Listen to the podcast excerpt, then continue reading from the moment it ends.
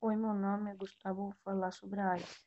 A AIDS é causada pelo vírus HIV que interfere na capacidade do organismo de combater infecções. O vírus pode ser transmitido pelo contato com sangue, sêmen ou fluidos vaginais infectados.